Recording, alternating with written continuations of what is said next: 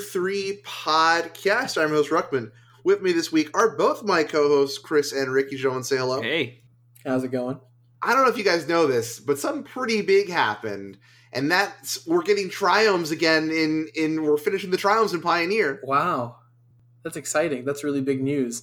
I can't think Yeah. of any other news that would shake the Pioneer format more. Uh yeah, I got nothing. Chris, you got any No, thoughts? let's pack it in. A good episode, All right. guys. Well, uh, well, thanks for tuning in. I want to shout out to our Patreon supporters, patreon.com slash crew3mtg. You got all those cool tiers available there. Thanks for tuning in. We'll talk to y'all next week. Bye. Bye.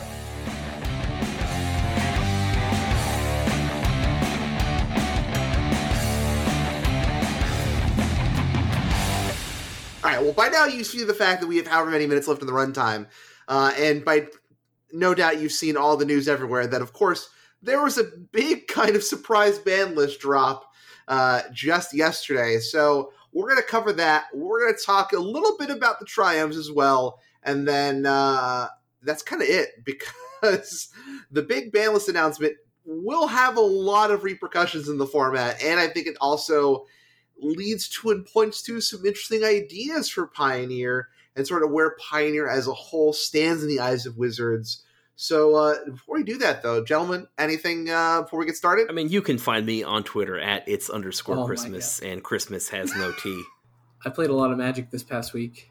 Nice. Yeah, with did you uh, unknowingly play your last games with Lurrus? I didn't play any Lurrus games. I played a lot of Greasefang uh, and took took down uh, second place in an F and M and uh, took down a little local cash tournament with Greasefang. Nice. And uh, oh, I won the Golden Greed Demon. Ooh, That's right. sweet. Yeah. playing some uh, some limited format nonsense, and uh, things get worse because that premium store has more to give out, and their next tournament that they're going to give it out through uh, is through a commander league. Ew. Ew. I've seen the the points list, and uh, I guess every Sunday I'm going to be showing up and trying to win on turn three with Storm. Is it uh, is it Brothers Yamazaki time again? No, no, no. I read through all the points, and there's no like, there's not that many cute points. In fact, you get a lot of points if you kill the whole table in one turn. Oh, so it's the reverse of Brothers Yamazaki time. Yeah, I'm just gonna play my uh, storm deck and try to win on turn three or turn four, and uh, okay. not have a lot of commander fun or social interaction. But that's what happens when you put a three hundred dollar prize card up uh, for a commander event. So you You're know, right. anything but pioneer apparently uh, is the the motto of this store for some reason. Oh man, well hopefully that will change. And also, I mean, hey, anything but Pioneer seems to be the motto of StarCityGames.com. That's going to be what killed Magic this week. Uh, because I don't know if you saw this, but hey, we got another SCG contest for the end of April. But guess what? Once again, no Pioneer. Somebody's paying them. I don't know who Haters it is. gonna I'm find hate, out who you know? are. Mhm. I mean, like, look, I get it. Like, Indy has the like the the 5K side event, and it's part of the team event. Like, that's dope. That's great. But like, there's a want for Pioneer. Why isn't it like a 5K side event at every one of these events? yeah. Well, I- you I see the agree. commander players are going to take at least you know half the tables, right? And then the commanders tables, uh, like next to the commander tables, you know, those are going to be there for people to set all their commander decks on. Also, like you know, in-store plays getting back to it, right? And uh, I'm just going to say everybody's a little too lax. Please watch your stuff. Don't just walk away from the table and assume that the good community is going to watch it for you. Nothing's been stolen, but like guys, please at least say, "Can you watch my stuff?" I'm going to the bathroom because like I've seen way too many people way too lax at these shops. Someone's gonna find out quickly how many DeWalt toolboxes fit in their trunk. Uh, I'm just saying, like, be careful with these big events coming, especially if you've just been chill, like putting all your commander boxes on a separate table and playing your game completely not looking at where your bags are. Like, please don't steal, but also don't These streets do be cold. These streets do be cold. don't make yourself stealable easily. Like I remember, like I know we've all been playing a lot of Master Duel lately, but like we're not Yu-Gi-Oh players. No, we're not Yu-Gi-Oh players. I'm just happy that so far our communities have been good enough that nothing's been missing around here as of late. But just please, I'm just like, hey, just ask me Yeah. to watch it. So, real quick, obviously, the band announcement's going to be most of this show, but we did get a little tease, a little taste, if you will, of New Capenna. So, uh, let's take a minute to talk about that. Um, hey, confirmed shards. Shards are great. Confirmed triomes, but they're not called triomes. That's a little annoying, but hey, at least we're finishing the cycle. I think it's going to be a big deal. Um, I think that, like, the Bant one and uh, probably Esper. Pretty much all the blue ones are going to be a big deal. I think. Yeah, is is the in the Jund one is in this one, right? Yeah. Jund one, yeah. I mean, like uh, most of the ones that we wanted, honestly, were here. Like, uh, if we were reversed, I think uh, this this set, this new Triome cycle, I, is probably better than the old one. You know? Yeah, I think it's fair. The Jund one is a boxing ring. It's so good. Get, like that's so amazing. That's what I want every Jund land to be. I'm definitely like the Riveteers are probably my my mob I'm joining. Oh man, already, huh? Yeah. You committed, huh? You joined the family. I mean, like, okay, the Naya one does have like Mr. Kitty as the mob boss, and that's pretty cool. but a bunch of goblin construction workers working for a demon dragon with boxing rings in the warehouses, that's my sh- Right, right, right. I hear you with that. I just wish the Grixis one was a little cooler looking. I just don't Yeah. want. I just don't want to be the vampire shard, but like, it's Grixis. I love Grixis. Anyways, I'm very hyped about New Capenna. The I this probably like oh man, I'm actually kind of glad I haven't been buying all the black on black basics I need because like these might be my forever basics. The See- Metropolis plains is my favorite plains ever, hands thing, down. right? Everybody was like, "Oh, we got to buy all the black on black ones, right?" And then the the Hakara E lands came out, and everybody's like, "These are the best basic lands I've ever seen in my life." And I'm pretty sure that like in by Brothers War, they're just going to be like gold plated basics. Right. Yeah, That's how Pokemon does it. There's going to be uh like complete diamond grills on all of the forests. You know, I mean, look the the Art Deco basics like Oh, I love them. Just an I art, love them. hit a point that like I didn't know I need. Look, like the the other ones, like the the kind of the Bioshock basics or whatever people are calling them, those are great. But I'm here for the Art Deco. I don't like the Art Deco island. It's not very Art Deco. I might just use the uh, Paradise Lost island still, but like that plains, that mountain, the forest, the swamp is growing on me now that I look at it. I've got like I've looked at it longer. Ugh, they're just so great. I still think that little steampunk mountain from Kamigawa Yeah. with the little village in the snow, hmm best mountain, best mountain ever. I don't know. I like the city Art Deco mountain now. We should get the uh, we should get at Basic Mountain himself on here to judge the mountains for us. Judge all the mountains.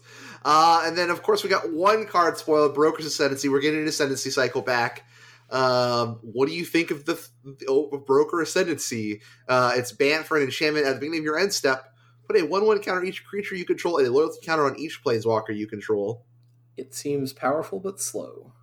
Yeah, I think you have to remember is that like, you know, in in the first cycle of those, a lot of them were pretty garbage. You know, like they were standard playable, right? Like people Mhm. people did build decks around them, but you know, you had Mantis Riders. Like people were very easily beating down with Mantis Riders and humans and things like that. So you know, uh, I I'm not sure what to expect here. You know.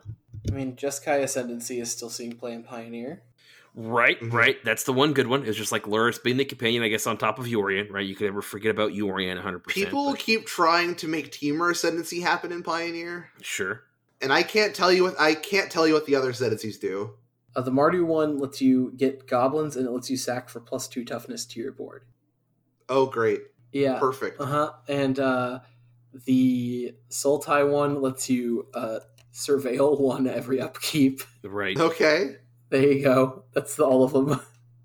And what about the uh, the Abzan one, Ricky? The Abzan one puts a 1 1 counter on all creatures you control when it enters the battlefield, and then whenever a creature you control with a 1 1 counter leaves the battlefield, you get a 1 1 spirit token. That's not awful. Yeah. It combos with my broker ascendancy. Hey, there we go. There we go. There we That's it. That's the deck. All right. Well, I think it's time. Can we press What the time button? is it? Well, yeah, let's uh let's press it one last time. Oh, Hold on. I've got Yeah. something. This is pretty big news, actually. Um, as you guys know, I am, um, you know, the number one MTG journalist in the world right now. Um, a lot of specialized training, and I don't know if you guys saw it, but they did announce a new secret layer. Did you guys see this? No. Yeah, I- I'm going to go ahead and swear since we've already had one swear in the show. All right. Um, it's it's not a typical secret layer, right? There's no cards involved. They just built a giant f- money pit in the ground, and and that's where they're going to put all their money. So it's a new secret layer. It's just an actual secret layer where they're going to put all the money they've made this last year and a half. So there you go. Breaking news out of uh, Crew Three podcast. Did the recent good. staff changes of uh, all of the different online magic journalism sites recently enhance your ranking in magic oh journalism? yeah. I was I was previously the number five journalist in all of Kazakhstan, and uh, now now I am number one journalist in all of America. Right. Once we had to get Jerry T out of the way, you know, then it was Right. Right. so much room for you to grow. Where is Chris on the Cheon Power rankings? oh gosh, Uh, the, the world least may never know. At least above Paul. Yeah, Paul, I mean, we all everyone knows Paul is presently on the bottom of the Cheon Power rankings. Sounds right to me. That's uh, that's some great investigative journalism. You guys are very welcome. Yeah. What Olive Garden uh, host did you have to uh, get this information from? Shake down the one in Tukwila, Washington. Oh man, Yep. It's where all great journalists get their info is Olive Garden. Okay, real quick though. Speaking of journalism, I was watching Murder She Wrote with Marilee the other day. as you know, with good old, as is yeah. a very normal, relatable thing that everybody Yeah. does. How's old Angela Lansbury doing there, Ruckman? well, look, I may or may not be marrying a boomer, and I love her, and Yeah. I'm here for Murder She Wrote. right. Now let me ask you a question: Is Angela Lansbury the character or the actress? The actress Okay, what's the character's name? J.B. Fletcher. That is, Is that she the one who wrote Murder? Yeah, that her name is Jessica Fletcher. Jessica Fletcher. I thought that was the main character in like uh the Bird movie with that's a battleground movie. What's that movie? what? Yeah, the birds, the birds, and uh but it's got uh Katniss Everdeen, and they all kill each other. You know, I volunteer myself as tribute. Games. Hunger, Games, that's the one. Yeah, yeah, yeah. A bird is the logo. That's where I got the, The birds Bird movie. Okay. Okay. All right. Well, um, anyway, so this episode we watched. Yeah, star-studded cast. right. Uh, the reason why this made me thought of it was it has LeVar Burton as a sports reporter. Wow. It had Ernest Borgnine as a boxing coach. Oh, classic. it had Adam West as a like big time sports like match fixer. Oh, He's the one that gets murdered. And then it also had the one dude from Law and Order, like the main Law and Order guy. the guy. one that goes dun dun. Yeah, yeah, yeah, yeah, the old guy. guy is what you're saying, right? yeah, the yeah, old lawyer. Yeah, 'cause he- He's either the lawyer or the cop. no, no, no. He was he's the cop. He's the old He's cop, the old not cop. the old okay, lawyer. gotcha, gotcha. Yeah, because he was a recurring character on Murder She Wrote because he had like a spin-off series. Yeah, his name was Harry McGraw. Heck yeah. You guys just want to cancel this episode, just talk about old TV shows? Because, uh, cause like, I was reminded that Tom Selleck exists today, and I was like, man, yeah, I don't know if you guys know this, but I've seen every freaking episode of Magnum PI. Because, same thing, I watched that with my grandma along with Murder She Wrote. There, hey, I just also watched a crossover episode between Murder She Wrote and Magnum PI. There was. you found the one episode I didn't see. I managed to not see the crossover episode of Magnum PI and Murder She Wrote. That's right. Well, you see, Magnum gets framed for murder in his fir- in the first episode. And the second, the the the the wrap up episode is the murder show episode where Jessica goes to Hawaii and proves Magnum's innocence. Of course, you can't Jessica Fletcher doing all those Hawaii trips. I mean, at the time, Jessica Fletcher is old. Jessica Fletcher could have been Tom Selleck's character, and I don't remember Tom Selleck's character, something Magnum, I'm sure. They could have been his grandpa at the time, you know? The the best thing with Magnum PI though, big recommend looking up the the clip. You can find this all over YouTube because apparently the the the collective internet rediscovered the scene where Magnum PI shoots a nun. Yeah, yeah, yeah, yeah, yeah. yeah. because Classic. she was a, an assassin disguised as a nun, right. uh, which is great because the let me the scene is just Magnum is chasing after this assassin dressed as a nun, and then she rounds a corner and is like acting like she's cleaning a window, Mhm. and Magnum's like, "Oh, hello, sister, have a great day," and she's like, "Yeah, you too," and then he just goes, "Wait a minute, nuns don't work on Sundays." Right. Turns around and pops a cap. Yeah, He starts blasting. Hey, you know who else got popped a cap in? uh, Lurrus. Lurrus of the Dream Den. That Dream All Den right. was was very much unlike the secret layer that Wizards is going to put all their money in, and he uh he got got. Yeah, Lurrus. Unfortunately, she was placed in a box that says uh, "looking for a good vintage home." That's right. That's right. Uh, also, the best art, art altar I saw was someone took the little kitten on Lurrus's art and put it into the Kaheera the Orphanguard art. Yeah, yeah, I saw that too. Yeah, yeah. Uh, of course, like we said, Lurrus was, of course, banned, and uh, here's what Wizards had to say about that. While considerably less dominant in Pioneer today, 20% in Magic Online League decks that started with four wins, we expect Lurrus, that Lurrus's meta share will only grow as Pioneer's card pool expands. Our philosophy for Pioneer is to create the most compelling sandbox built from recent standard formats. As Pioneer continues to grow over time, that incentive of non-rotating formats to pick and choose the most efficient cards from each release will become more and more pronounced, and Lurrus will only serve to accelerate that process. In the interest of preserving the diversity that Pioneer is enjoying, rather than waiting for the critical mass in which Lurrus the Dream is problematic, it is banned in Pioneer. So I think we talk about the Lurrus banning itself, um, the impact, and then I do want to end on. I think there is some stuff to unpack here about Pioneer overall. So let's uh, let's start with just initial reactions. Um, of course, we put up a little article co-authored by others are playing Pioneer.com. So if you want to see my initial initial reaction, like I, I typed it up on my phone as soon as the announcement came out. There's an article with all of the writers' thoughts on there. But gentlemen, uh, why don't you each take a turn? We'll sort of give our initial thoughts. Uh, I'll just sort of reread what I said for playing Pioneer, and you guys can give us your initial thoughts, and we'll kind of pick each other's thoughts apart here, and then just kind of talk about where the format goes without Lurrus. So, who wants to go first? Ricky can go first if you want. Sure, I'll go first. I think this ban was inevitable. Pioneer, sorry, Companion is a broken mechanic. A lot of people will say that Lurrus isn't that powerful. It costs six mana. Everybody knows that you're going to do it. And they can just Thoughtseize it out of your hand. They can just be ready for it. But the thing is, what Lurrus lets you do is it lets you trade your three drops for consistency. Magic is a game about assessing risk and knowing when or when not you can mitigate variance. And with Companion, you know that I always have this card available to me at any point in time because I built my deck in a certain way. And so I think that ultimately cards like that, that also being hybrid, meaning like any color, any deck that is even remotely white or black will play it. I mean, I was even joking that in Mono Blue Spirits, because nothing costs three or more anyway, you could just play some white blue lands and splash your Lurrus anyways because it's free. Sure. I think that uh, removing this opens up deck building, dehomogenizes the format a little bit before it gets to start getting homogenous. It it already was starting to homogenize on Lurrus. Chris, what do you think? Yeah, I mean, I, I think this is just one of those things where, like, typically when we get serious about bands, like, again, we, we've talked about them before as, like, interesting pieces of, like, hey, like, you know, this is a fun format that we love, right? I, I almost exclusively play this in draft. I don't really play modern or standard, although that might change. We'll see. Um, you know, we we've been pretty in unison on on changes that we want to see to the format, right? Like we we've we've had some contentious discussions about Phoenix and whatnot as it was going to happening, but we were really still like, hey, let's see. Especially over the last weeks, you've really just hear us say, why is Lurrus in this format? Like like what does it do? You know? And I think Ricky hit the nail on the head, but I think it comes down to even if you want to make arguments about power level, and they're they're fine arguments, right? You know, Lurrus just wasn't doing anything for the format. Like I was never like, oh, I can't wait to see what cool thing my opponent did with Lurrus, right? Right. It, it took up a sideboard spot.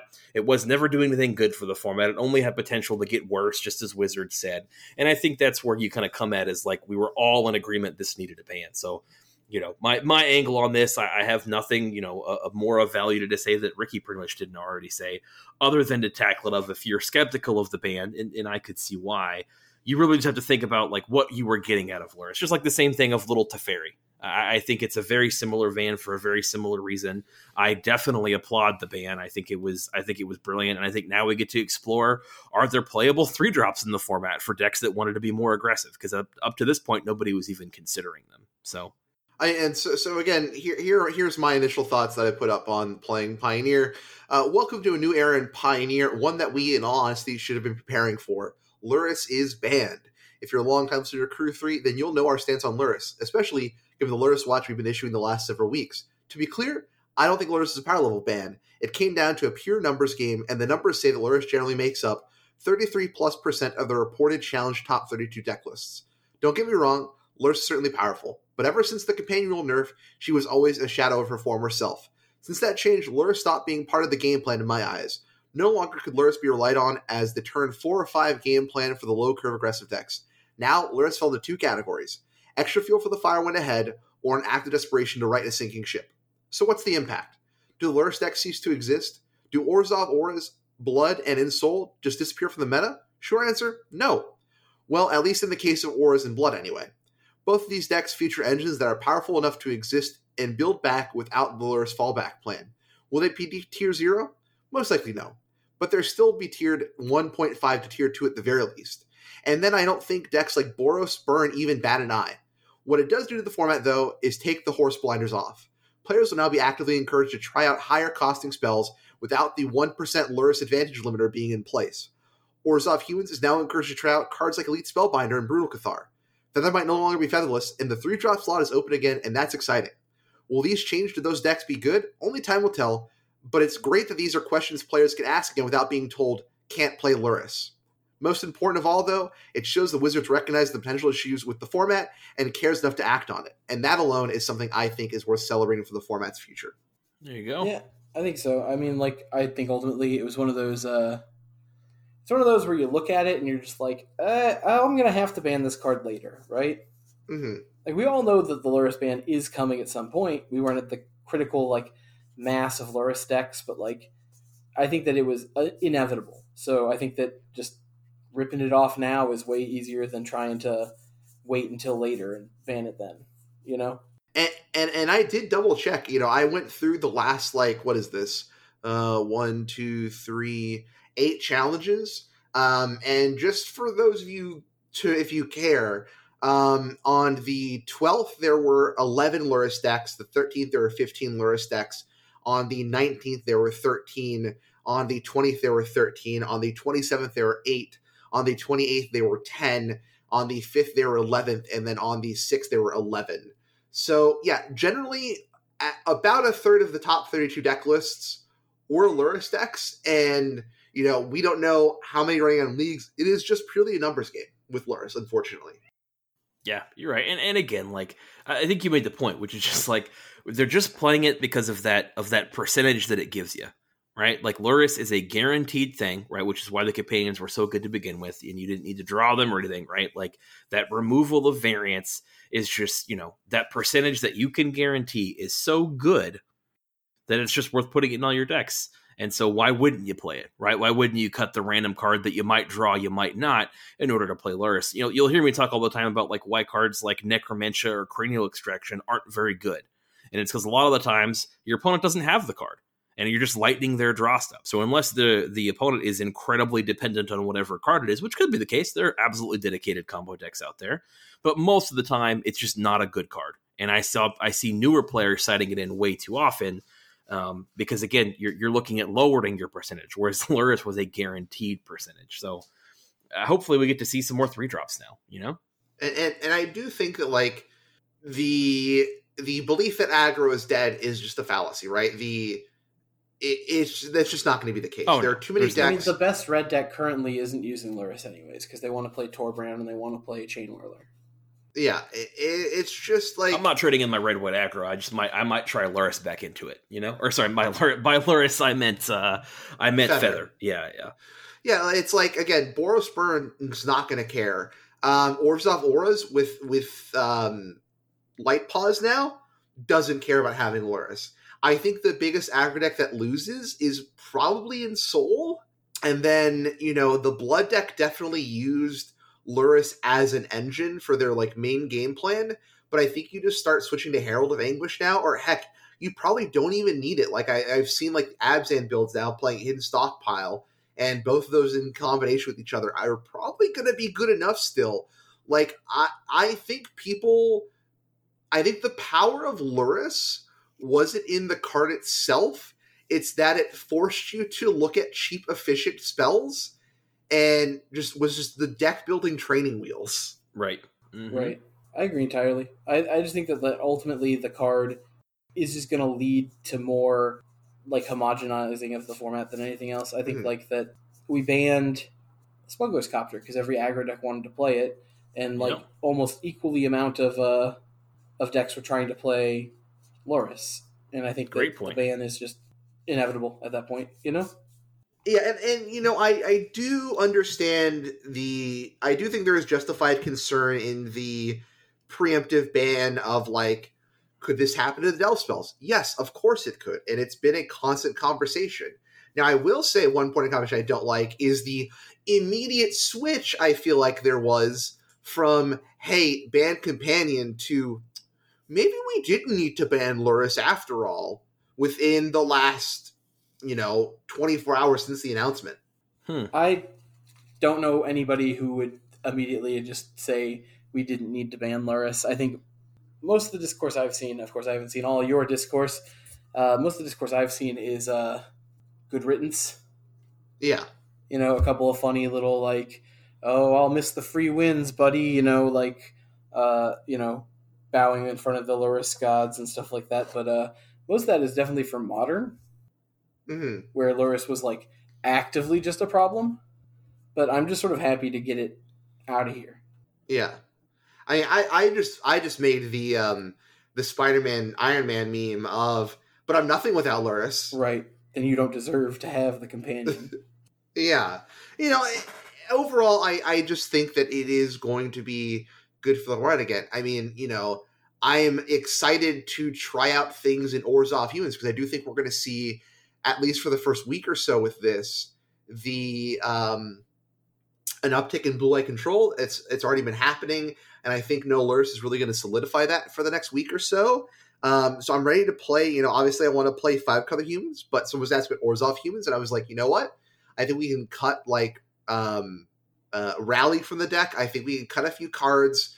I'm going to try out cards like Elite Spellbinder. I'm going to play Graveyard Trespasser because I tell you what, you know, the the five card deck looks fun, but Orzhov right now, I just want to be taking cards from my p- opponent's hand right now. Thoughtseize is going to be at a premium the next week or so, I think. Sure. I agree entirely.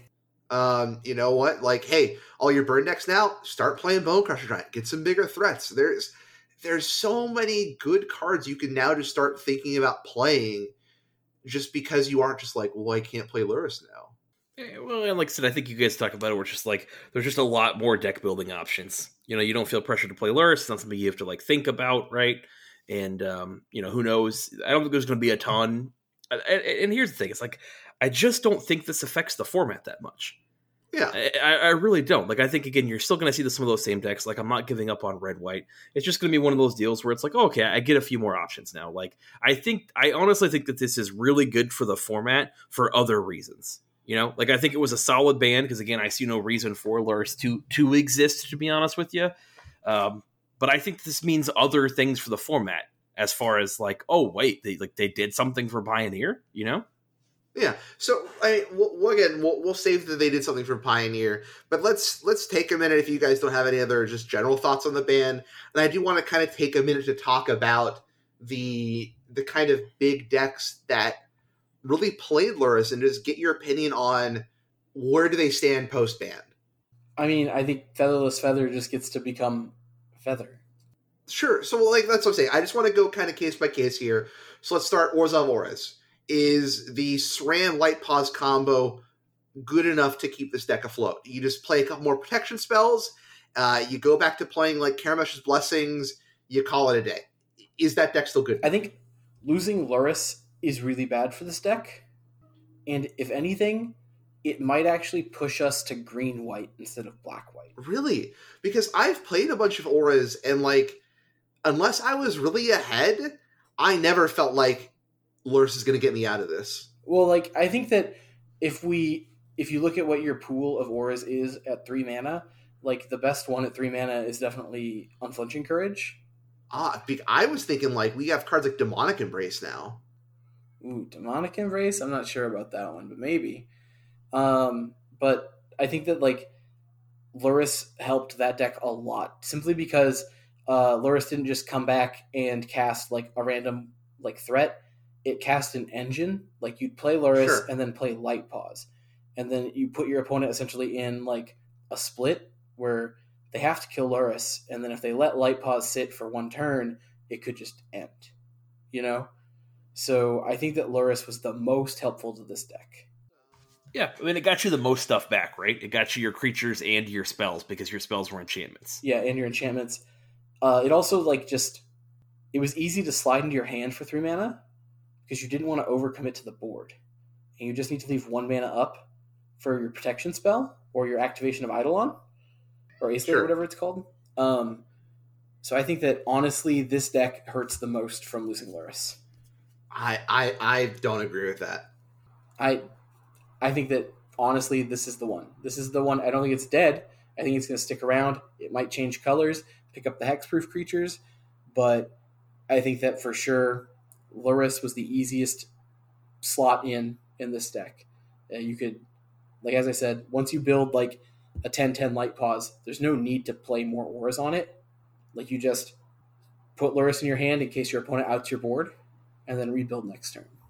hmm And not Alright, well, many other about- decks could do that. Okay, well, let's talk about Ensoul next. Um, we just do we still like is Michiko's Reign of Truth good enough still, or do we go back to blue red? So, the Ingenious Smith is the card that I think we're more interested in with white.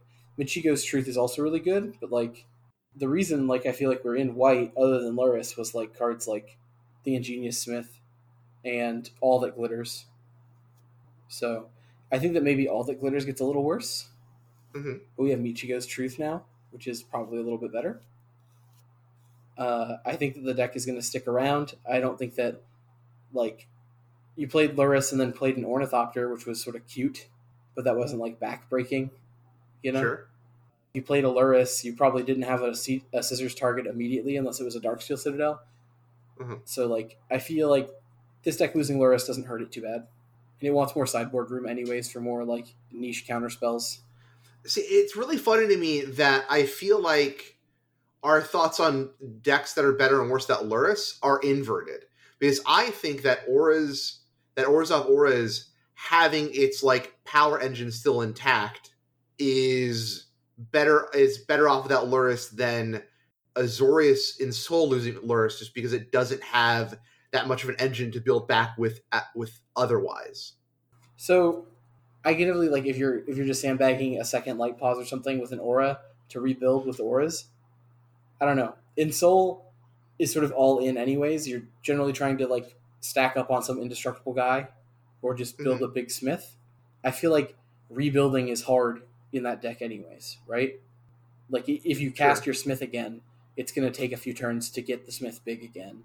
And like Mhm. if you're casting an Ensoul again out of your graveyard, like maybe you already had a better target or something, you know? Sure. What do you think, Chris? Um, I agree with you. I think that the Lurrus ban is worse for auras, but it's just because of how much your deck that you could get back. Again, I, I don't think either deck super cares about it. They're both very, very explosive, but um, I, from what I have seen with Light-Paws in particular, I do think that Auras is the stronger deck of the two and so maybe that's my maybe that's part of it. Um you know definitely you go you can go a little bit wider with the Ensoul style deck. Um but you know like your your big one is how much you cared about your all that glitters or ethereal armor right those are like just the really really important cards you care about as well as any of your really cheap two drops so once you have those in play you have your engine right you've got an Ensoul for one mana or two mana based on how many other enchantments you have out. So like maybe that's just a an error because of how much you know. I think that the uh, Aura's deck is well positioned right now, but given how much of your deck was a target for Lurrus, you know, my view on it is that while neither deck particularly cares, I do think it's worse for the um, the enchantments deck, the Aura's deck. What's another Lurrus deck? Um, I mean, like I said, we have just the Lurrus Burn. I don't think the deck Oh, cares. Nobody cares about this in Lurrus Burn. In fact, I think the people who are still running Lurrus and Lurrus Burn Um, you know, they're Do they even remember it's there little half the time? yeah. I think that the the times they are a changing in the burn world. Um, I honestly think Hot Shot Burn is really good. I love Hot Shot Burn. Uh, Reinforced Ronin is really good against a world of portable hole. Sure is. Um, that card's insane. Goblin Guide with protection, Yeah. but uh, And without the drawback of Goblin Guy. exactly. So, I think that like there's so many ways you can take burn right now that we don't need Lurrus. Sure. How about Blood? Okay, Blood never needed Lurrus. I'll, I'll tell you, I play the deck. Okay. You lose a lot because you spin a bunch of wheels, but at the end of the day, your cards are kind of mediocre. And in order to win the game, you really need very big, impactful cards. And I've been loving Herald of Anguish. Okay. I've been playing it as a four of. I've said, forget Lurrus. Recurring my Voldaren Epicures is not going to do me any good. Like the the power is like finding one of your like Croxes and playing those, uh, or just spinning wheels and hope your opponent can't do anything about it. Uh, but with Herald of Anguish, you can just come down and close up the game pretty darn quick. So Sure.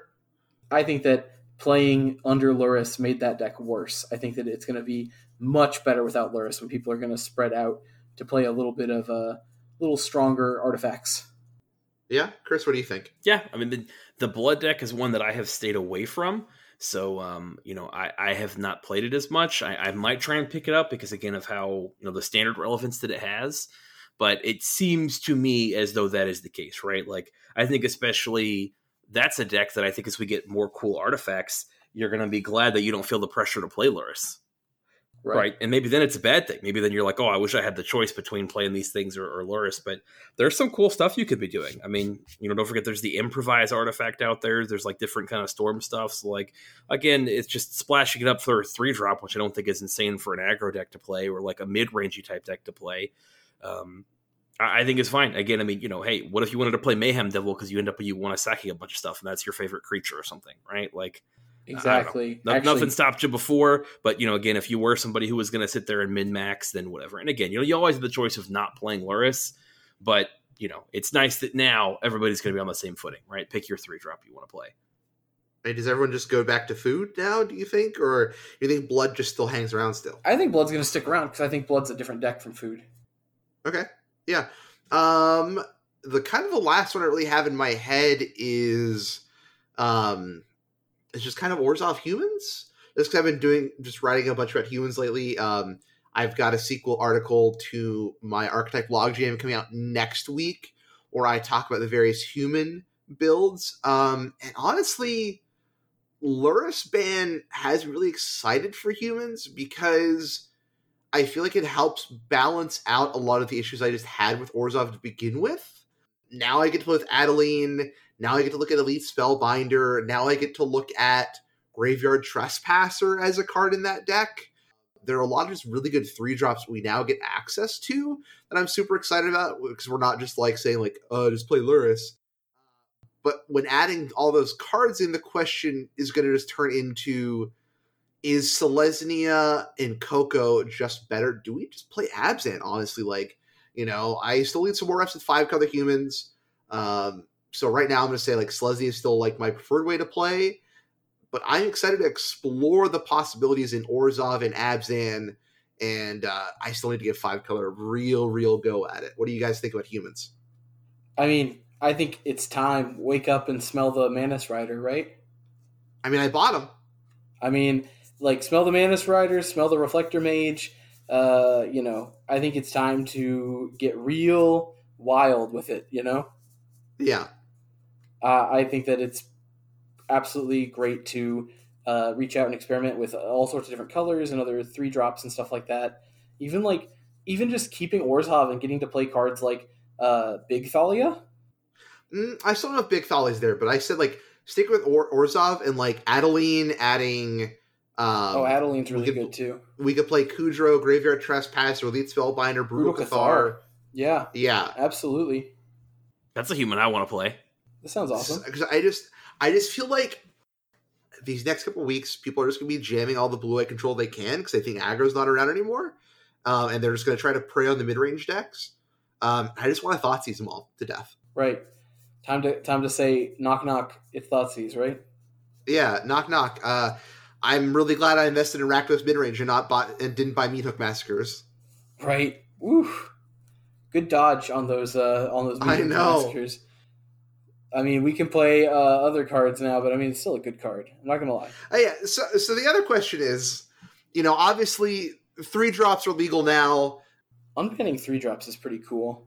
Unbanning three drops is pretty cool, but the question is, have we unbanned Rhino yet? No, never. Whoa, whoa, whoa, whoa, whoa, whoa. whoa, whoa, whoa, whoa, whoa. I don't like how quick. Come cast your stupid rhinos. I'm gonna play a rat and run a flying building into your face with angels, and you're gonna gain three life, and you're gonna have a fun time gaining that three life.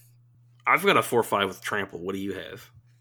As I said, 13 damage in the air with two angels that stick around, and probably the ability to swing it next turn. You don't think your math adds up to me. I got one greasy rat that's I've, here. never, to- I've never learned to read or write, but your Oh. math doesn't add up, Fair enough. Fair enough. young man. Uh, I just think that the days of crackling doom into Rhino are over. I think one of the things that, like, you know, you got to look at is especially now, like, crackling Drake just does so much. It's like it's it's also a really big creature. It's got an evasion and it draws me a card. I'd probably rather have the card than the than the six point life swing, but like I don't know, like there's no reason you can't play Siege Rhino and Pioneer. You know, if you want it as like a super mid rangey threat, where did crack? Where did Crackling Drake come into the mix? Did you just mishear Crackling Doom? huh? No, Crackling Drake's a four mana Crackling Drake's creature. another four drop that sees play. Okay, all right. Yeah, all right. It's Like, a, it's name- a, Other four drops that see play in Pioneer is like that and Phoenix, but nobody plays four mana for Phoenix. right. Uh, Chandra, I don't see We're a lot of talking Chandra about Chandra players. creatures. Kalitas. Or creatures. uh, Karn, uh, Kalitas is a valid one, and Rankle, I guess, too. Um, but what I'm saying is, like, there's not that many viable four drop creatures, and when you start comparing the viable four drop creatures, eh, like Omnath, right, to Yeah. Rhino, it's just like you get you get a little uh, a little sad real fast. Rhino would normally have a 33 and a third percent chance of winning.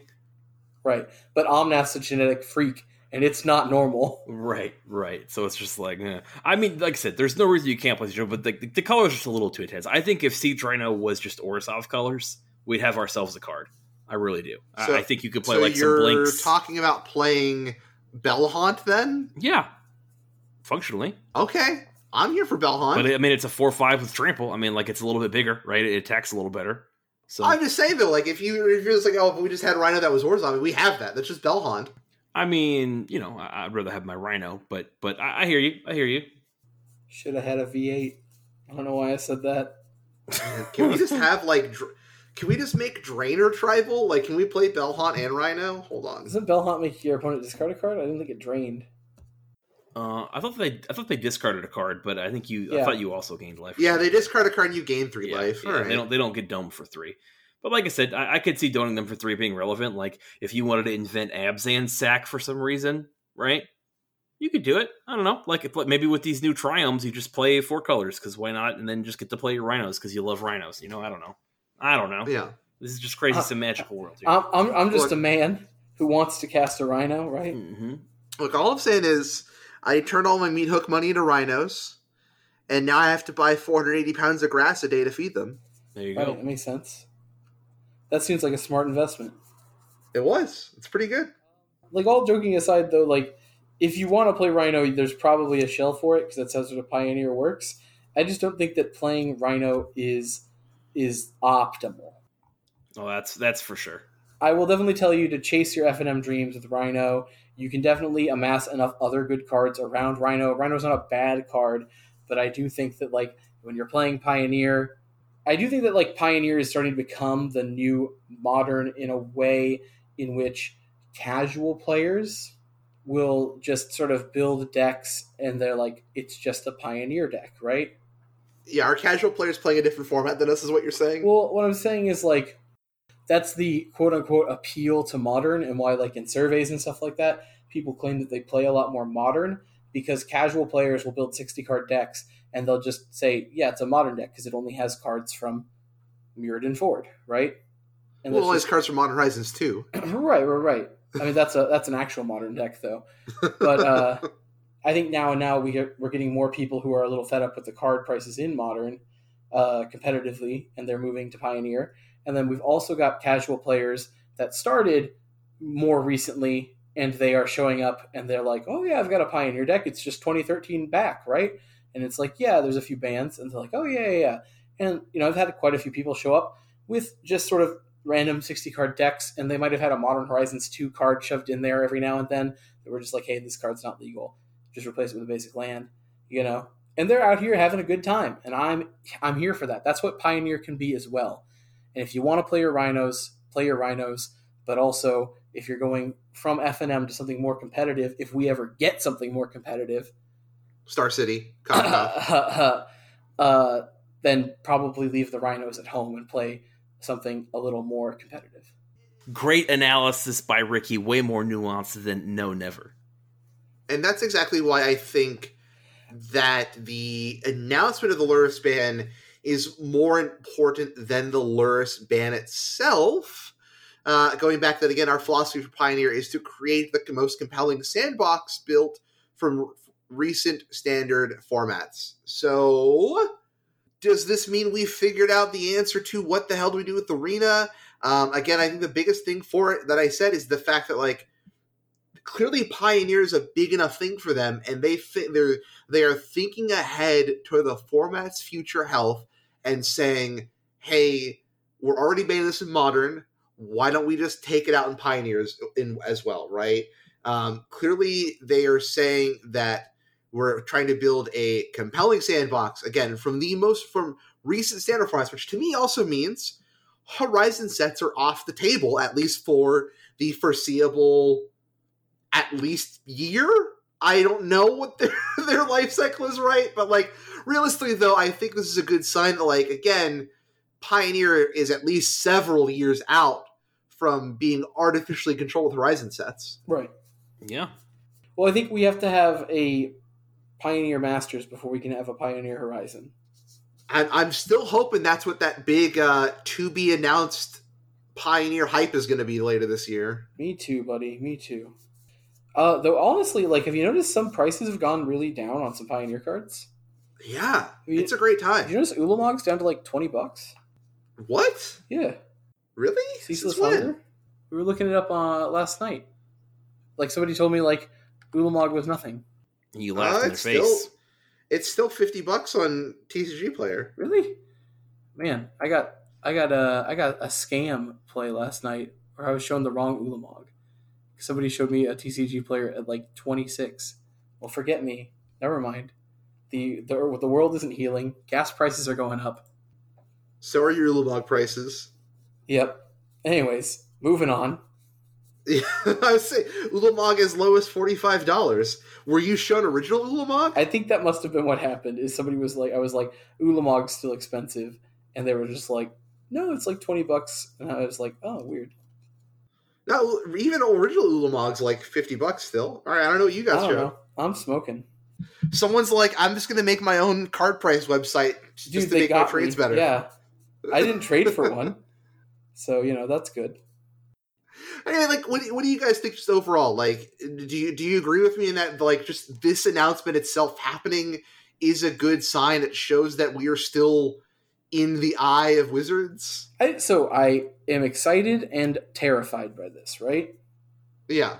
A lot of good formats have been in the eye of wizards, and uh, you know, that they, they let the money get to them, and the money changed them. You know and then Modern Horizons 2 and Modern Horizons 7, and we're banning Splinter Twin for no reason except for format diversity.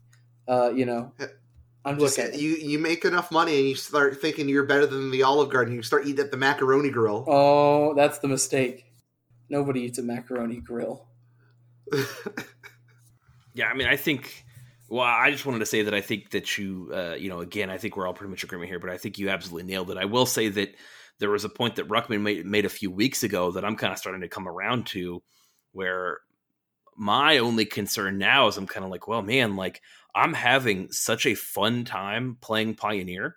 If we're not going to have big events, then I I don't know that I want Wizards to touch Pioneer more, you know?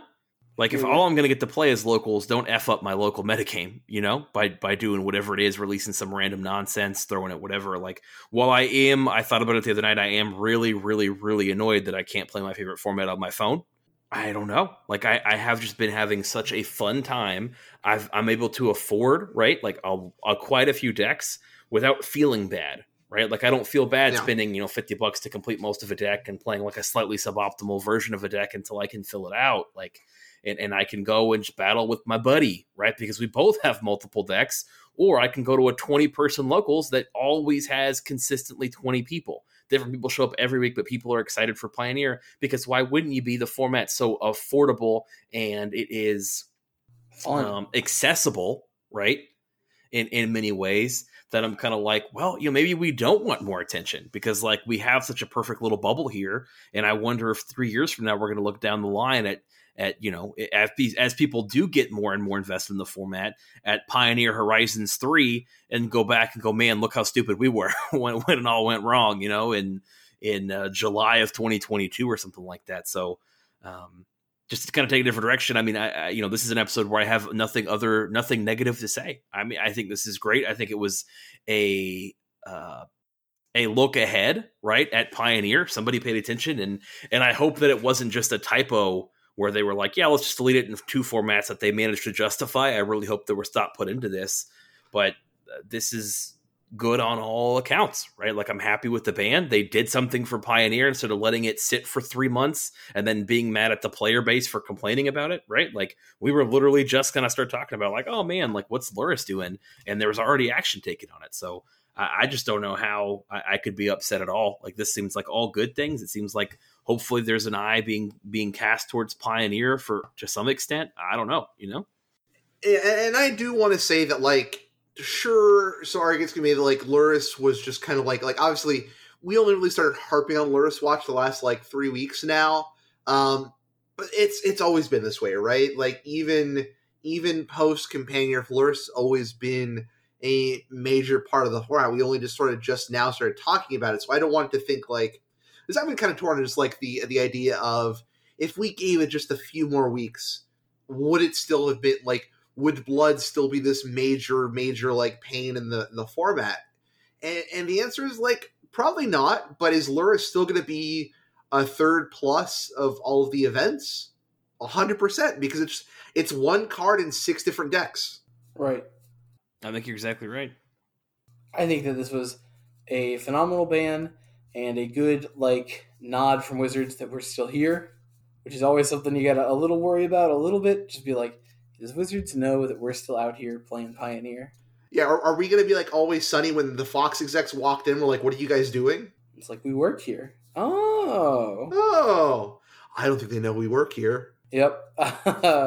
so I, I think that you know, all in all, all I can say is positive, and uh, I hope we continue to be able to only say positive things. But knowing WotC, I'm not also uh, you know I'm ready for the next Yeah. uh, big uh, bungle up. You know, it's going to happen someday I'm ready for double wild card required to craft Pioneer cards. yeah, right, right. Whatever. Yeah. How can how can we nickel and dime everybody as hard as we can? Right, right. But I mean, I- you know, a a lot of reasons to be excited, right? I think the format's absolutely insanely good, and and maybe this is a sign of things to come. There, there was actually also just a survey that went out for Arena that I didn't take it myself just because I'm kind of off the Arena mailing list. I just haven't logged into Arena in like two years now. And it looked like it was actually pretty heavily based on like thoughts on economies and stuff like that. So clearly things are moving and shaking, probably, potentially. You know, they're at least starting the groundwork to see where to take things. Yeah, I Things are at the very least moving. Yes. I, I think that's a positive sign. Like, I, I think it's a little too late because, like, how are they ever going to reach me? Right? Like, I'm not logging into Arena to Right. take a survey. You know, like uh, maybe I if would no if one understands like, you, how can they Right. reach you? Right, right. It's like you- you're going to have to send me an email to this point to ask me about how how crappy your arena program is. Whereas like Master Duel was like, oh yeah, I'm like everybody. It's the first couple weeks of the game. Like, hey, that's when we're going to send out a survey because we're going to attach it to gems, right? So it was attached to in-game currency. You bet I took that survey and I let them know what I liked and what I didn't like, and I liked most things. And there was uh, like maybe one or two things that I didn't like that I was like, hey, here's some places you could work on. And there was my feedback. You know, Wizards doesn't care about my feedback. They they like they want me to pay to take the survey, right? Like give Right. us a dollar and then you can give us a survey. We'll think about reading it. You know, Like I'll I'll tell you how they're going to reach you, Chris. They cheat. I guess they can't. I guess they won't. What? Oh, come on. The the South the South Park episode I'm I'm stuck on Gangster's Paradise. when they when they made fun of when they made fun of stand up and deliver, and Cartman was teaching inner city kids how to cheat on the test like Bill Belichick. it's a good episode. I understand your reference. However, I think mine was just a better one. yeah. I spoke to Chris. like- you did. You- Okay. The thing is, Rookie knows that I know Gangster's Paradise because I know all songs. Uh, Uh huh. you got lucky that I had a grandma that I spent all my summers with, and even knowing who Angela Lansbury and or Tom Selleck were. I had no idea any of that conversation. And it's just kind of interesting because Ricky Chris's Chris's uh, Tom Selleck knowledge dropped off because Tom Selleck for the last couple of years also had a very major cable TV show in the form of Blue Bloods. Right, Yeah. Yeah, we, we I literally talked about Blue Bloods with somebody earlier tonight, and I was Oh, like, I didn't know that he was still around, and they were like, oh, actually, this, and I was like, oh yeah, I guess I had heard of that show, I just didn't know that he was in it. I'm gonna tell you something. I'm never playing Trivial Pursuit with Ruckman. It's never gonna happen. I- I'm not Yeah. doing it, E- except for the sports category. I don't know where I'd win. I guess I'd maybe beat him in music, but anything movies or TV. I don't know anybody that holds a candle to Ruckman's cultural knowledge, and it's really impressive. Uh, you're you're gonna beat me in sports. That's I'll, for sure. I'll cream either of you in sports, and, and just because I know a little bit about all the sports, like I know a little bit about freaking cricket. I watched competitive arm wrestling growing up on ESPN three because you know I, I had that kind of time. I, the Pro Tour is over. what else are you gonna right, watch? right. I watched? I watched professional dominoes. I've got you guys covered in sports, but but in the movies, I've been watching competitive Mario Super Strikers baseball recently. well, that's that's not going to be in Trivial Pursuit. So It's uh, it's out there, man. It's gotcha. it's it exists. I, I bet that it I- does, but we need to like just get a Discord call and watch like Japanese high school baseball at two a.m. right, Yeah, right, I'm right. in. I'm between the three of us, we'd got it because I know that Ricky knows so much about music uh, that I think between the three of us, we would we would make a for, formidable team in any given We need we need to find like a pub trivia challenge. right, and- right, and see how we stack up. Yeah, see how we stack All up. That's right. All right. Well, it seems like Magic Talk is over. We've talked enough about Lurrus. We'll be back next week for the regular meta coverage and whatever else is going on in Pioneer at the time. Because it'll be interesting to see what happens our first week without Lurrus. Uh, gentlemen, anything uh, anything else before we close out here? No, I'm I'm thanks good. for- thanks for listening. All right. That's all. Yeah. All right. Well, uh, of course, uh, quick little content roundup. Um, like I said, I've answered a couple. Ma- I'm answering a couple mailbag questions this week on playing Pioneer. I'll have another archetype log gym coming out uh, next week, talking about the human variants. I talked about the ban- of the spirit variants uh, over the weekend. Uh, of course, this weekend, episode three of the Pioneer Progression series will come out Ooh, between hype. me and Ricky. We added Dragon's Maze to our pool. Somebody added Uh, Dragon's is- Maze to their pool. I added a lot of gates to my pool. yeah. Not much of the Dragon's Maze cards. I added a bunch of Dragon's Maze cards. I didn't get many of those. You got a lot of gates. Oh my god. Uh, anyway, though, that of course can all be found on playingpioneer.com and then the Crew 3 YouTube channel, Crew 3 MTG. Gentlemen, where can people find you on the socials? Oh, you can find me on the tweeters at it's underscore Christmas. Christmas has no teeth. Christmas has no T. You can find Ricky, me you? on Twitter at, at also Steve. Uh, you can also find me on YouTube at Doormonster and on Twitch streaming at Doormonster TV. Does, T- does Steve have a T? Yeah, Steve's got a T. All right, cool. And of course, I am at Crew 3 Podcast where I talk about all great things, uh, what I'm buying and Pioneer stuff going on. You can see a wonderful portrait of my cat I have hanging above her food and water bowl now uh, because she owns this apartment. Uh, and of course, like I said, I stream one one night a week now, and then the VOD gets uploaded to Crew 3 MTG on YouTube and Twitch. And of course, like I said earlier, shout out to our Patreon, patreon.com slash crew3mtg. We have three great tiers available and con exclusive content that goes up there once a month. The monthly swag bag, all kinds of good stuff. We'll talk to y'all next time. Bye. Bye. Bye.